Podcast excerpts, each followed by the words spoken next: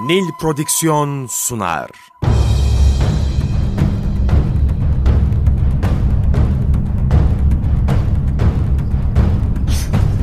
Günaha bulanmış hayatlar. Kaybolmuş benlikler. Çorak gönüller. Onunla yeniden hayat buldu. Karanlığın ortasında doğan güneş. Çöle inen nur. Bir rahmet peygamberi. Hazreti Muhammed sallallahu aleyhi ve sellem Efendimiz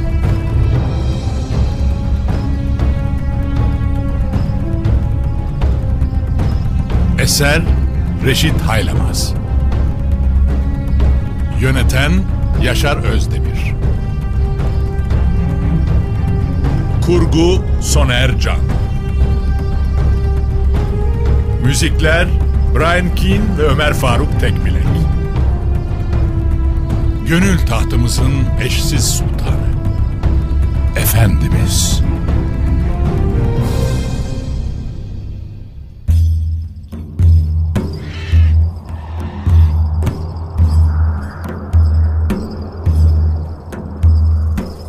Şimdi sırada Merhab vardı. Kardeşi Haris'in de öldürülmüş olması onu çileden çıkarmış ve askerleriyle birlikte Er meydanına inmişti.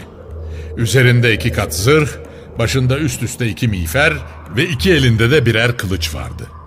Önce Hayber halkı iyi bilir ki diye başladı bağırmaya.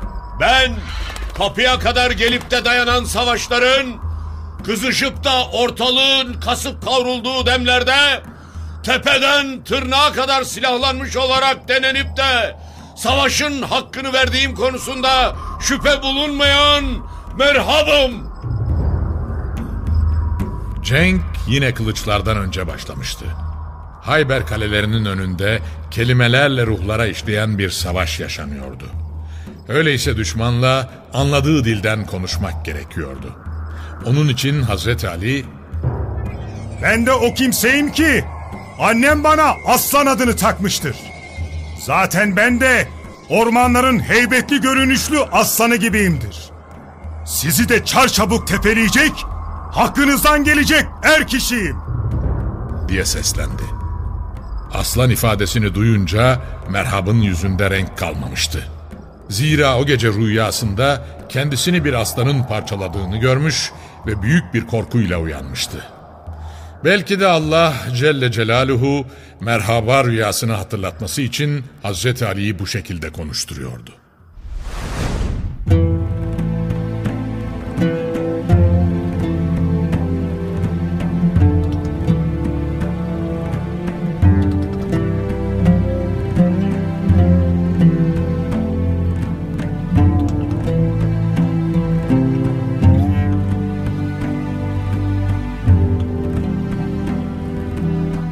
Resulullah sallallahu aleyhi ve sellem de o gün iki kat zırh giymiş, başına da miğferini takmıştı. Zarib isimli atının üstünde ve elinde de okla yayı duruyordu. Bir aralık yanına Yesar adında siyahi birisi geldi. Kendisinin amirin çobanı olduğunu söylüyor Ya Muhammed, diye sesleniyordu. Meğer efendisi amir ve arkadaşları savaşa hazırlanırken o da kulak misafiri olmuş. Şu peygamber olduğunu iddia eden kişiyle çarpışacağız. ifadelerini duyunca Efendimiz'e karşı kalbinde bir alaka meydana gelmişti. Bunun üzerine koyunlarıyla birlikte buraya kadar gelmişti ve işin gerçek boyutunu bizzat öğrenmek istiyordu sen neler söylüyor ve nelere davet ediyorsun? diye soruyordu. Efendimiz de İslamiyete, Allah'tan başka ilah bulunmadığına inanıp ona kullukta bulunmaya ve benim de onun Resulü olduğuma şehadete davet ediyorum buyuruyordu. Yesar sordu. Peki ben böyle bir şehadette bulunur ve Allah'a iman edersem bana ne var? Bu iman ve şehadet üzerine ölürsen sana cennet var diye cevapladı Allah Resulü sallallahu aleyhi ve sellem. Bunun üzerine Yesar Ya Resulallah, dedi. Bana İslamiyet'i ve nasıl Müslüman olunacağını anlat. Samimi bir yönelişti ve bu yönelişteki samimiyete Allah Resulü de karşılık veriyordu. Netice itibariyle üzerine güneşin doğup battığı her şeyden daha hayırlı bir iş gerçekleşmek üzereydi. Bir insan daha Müslüman oluyordu. Hayber önünde kıyasıya bir mücadele yaşanırken, Yesar gelmiş şimdi de gönlünden gele gele kelime-i tevhidi söylüyordu. Ardından yeniden Efendimiz'e döndü.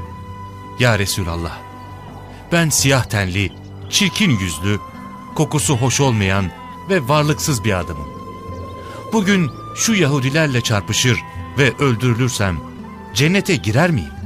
diye sordu. Evet diye cevapladı Allah Resulü. Anlaşılan Yesar gözünü cennete dikmiş, oraya ulaştıracak bir vesile arıyordu.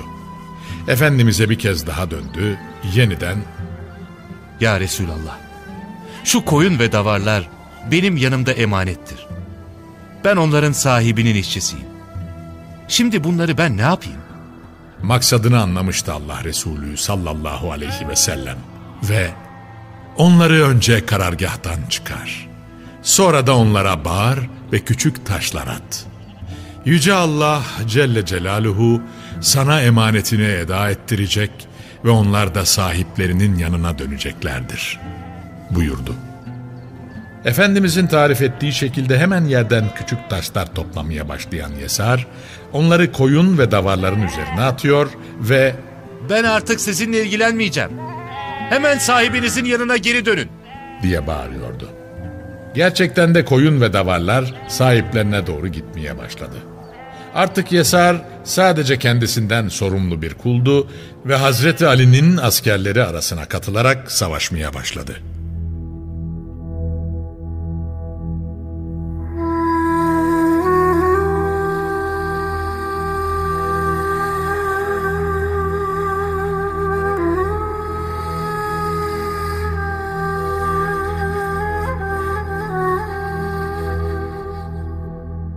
Çok geçmeden kaleden mancınıkla atılan taşlardan birisi Hazreti Yesar'a isabet etmiş ve o da şehit olmuştu.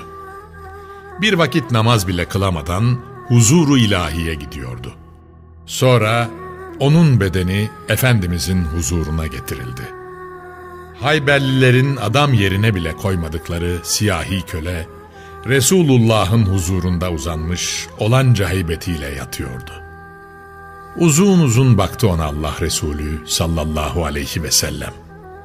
Belki de bu bakışlarda Hakka kulluk adına hanesinde hiç sevabı olmadığı halde vuslata önceden eren garip bir kula duyulan sevgi vardı.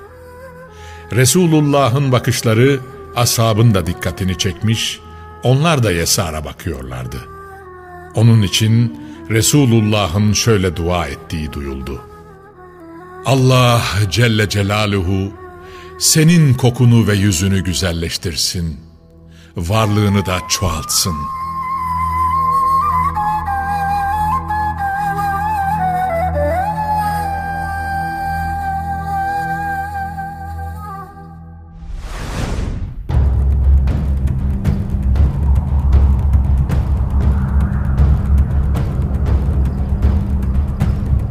Beri taraftaysa kıyasıya bir cenk devam ediyordu.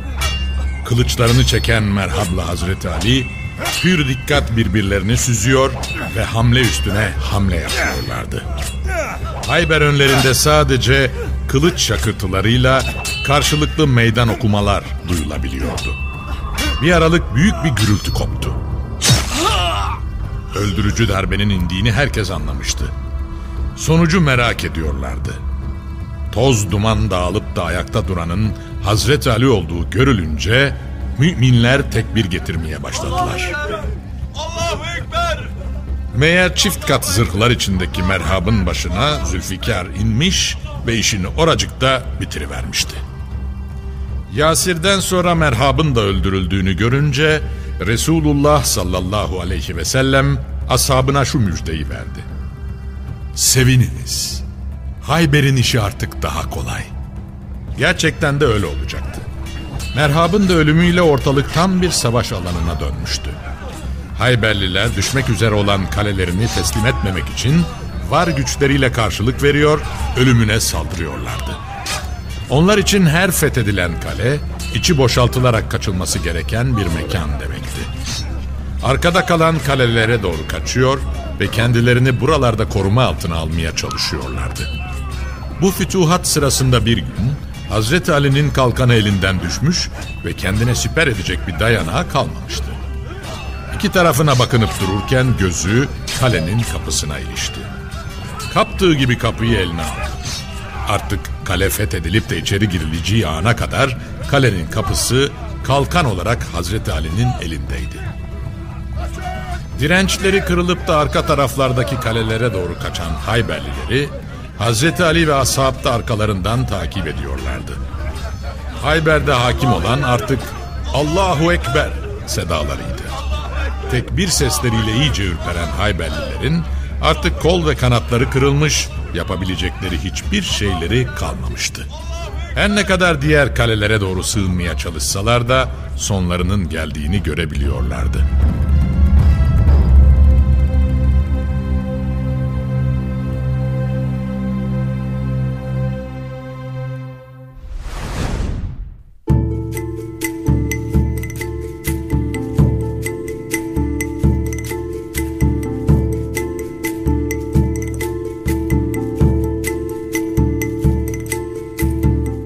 Her bir kalenin fethiyle birlikte elde edilen ganimetler ve yakalanan esirler vardı. Ancak hala savaşçılar teslim olmuyorlardı. Zaman zaman savaşın devam ettiği bir sırada Gazzal adında birisi kalelerin birisinden çıkıp Efendimizin yanına geldi.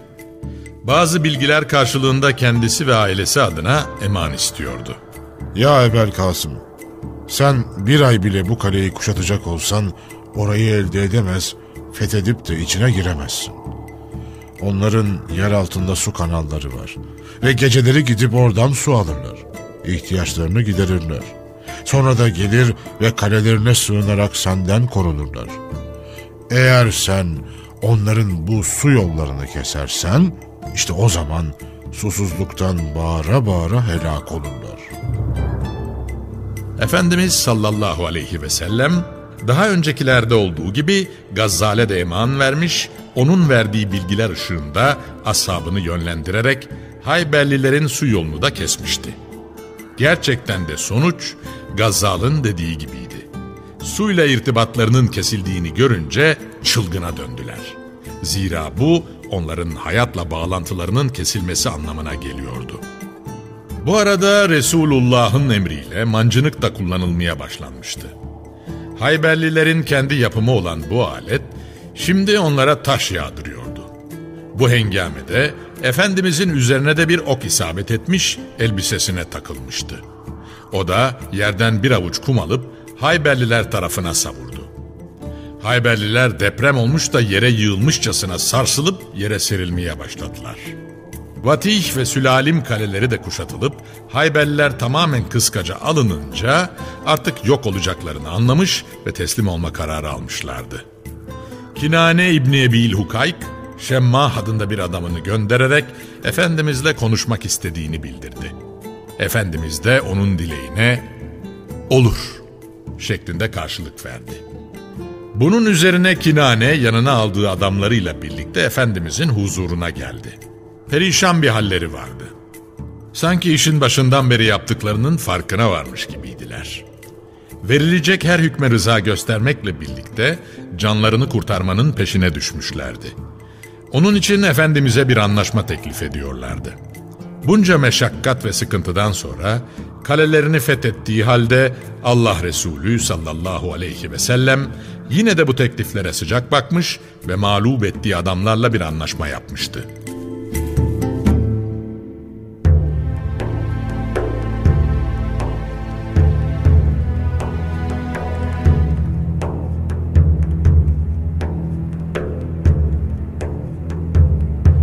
Bu anlaşmaya göre bir Kalelerde çarpışan Yahudilerin kanları dökülmeyecek. 2. Yahudilerin çoluk çocukları kendilerine bırakılacak. Hayber'den ve Hayber arazilerinden çocuklarıyla birlikte gitmelerine müsaade edilecek. 3. Giderken yanlarında bir hayvan yükünden fazla eşya götürmeyecekler. Menkul ve gayrimenkul bütün mallarıyla, askeri araç ve gereçleriyle üzerlerindekiler hariç kalelerde stokladıkları kumaşları Efendimiz'e bırakacaklar. 4. Resulullah'a bırakılması gereken herhangi bir şey gizlenip saklanmayacak, gizleme teşebbüsünde bulunanlar da sözü edilen eman ve himaye taahhüdünden hariç tutulacaktı. Bilhassa liderleri konumundaki Kinane İbni Ebil Hukayk, bu maddelere sadık kalacaklarına dair yeminler ediyordu. Onların genel yapılarını çok iyi bilen Allah Resulü sallallahu aleyhi ve sellem, eğer sizler ganimet mallarından bana teslim etmeniz gerektiği halde bazılarını gizleyip de bana teslime yanaşmayacak olursanız, o zaman Allah ve Resulünün himaye ve taahhüdünden uzak kalırsınız. Diye yeniden uyarma lüzumu hissediyordu. Tabii ki buna sonucunu gördüğü halde muhataplarını kurtarmak için hatırlatmada denilebilirdi. Aynı zamanda o gün belli başlı konularda yeni hükümler geliyordu. Buna göre artık ehli eşeklerin eti yenmeyecek, taksim edilmeden önce ganimet mallarına el uzatılmayacak, kesici dişi olan her yırtıcı hayvanın eti haram kabul edilecek ve aynı zamanda esir alınan kadınlara da dokunulmayacaktı. Gerçekten de Hayber sayılamayacak kadar yiyecek ve içecek, kurutulmuş et, her çeşit meyve, koyun ve deve, kumaş ve elbise, silah ve askeri teçhizatla doluydu. Bunların hepsine şimdi el konulmuştu ve Hayber'de elde edilen her türlü ganimet artık Müslümanlar arasında paylaşılmayı bekliyordu. Elde edilen mallar arasında Tevrat nüshaları da vardı. Kitaplarının kendilerine geri verilmesini istiyorlardı. Allah Resulü sallallahu aleyhi ve sellem de ashabına emredecek ve Tevrat nüshaları sahiplerine iade edilecekti. Elde edilen ganimetler arasında küpler dolusu içkiler de vardı. Meseleden haberi olur olmaz Allah Resulü sallallahu aleyhi ve sellem içki küplerinin kırılmasını emredecek ve yıllanmış içkiler sel olup Hayber sokaklarında akacaktı.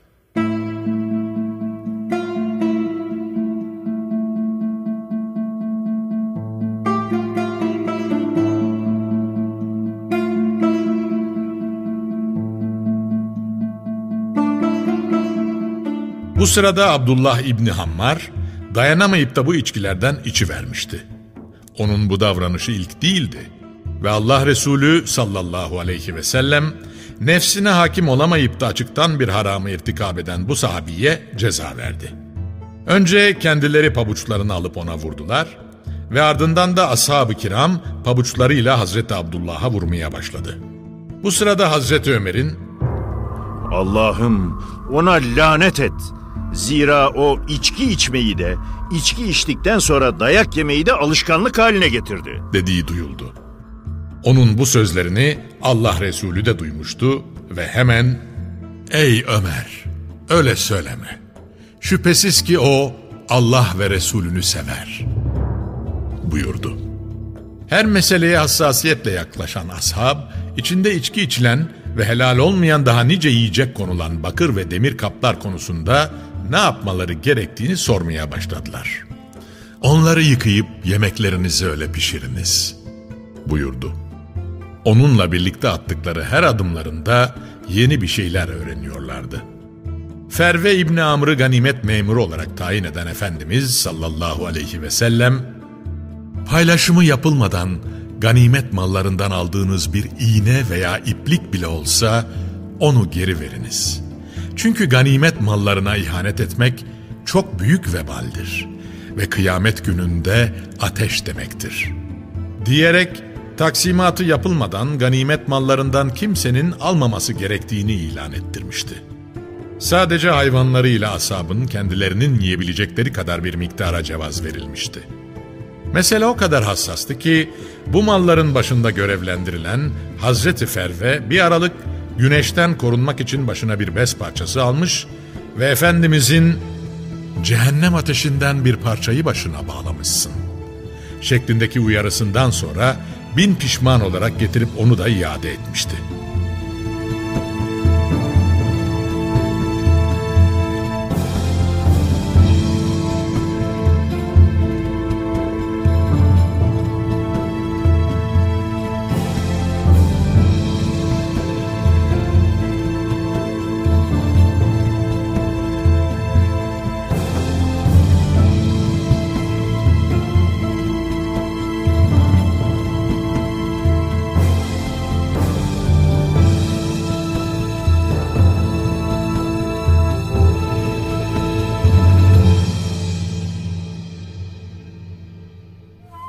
Prodüksiyon sundu.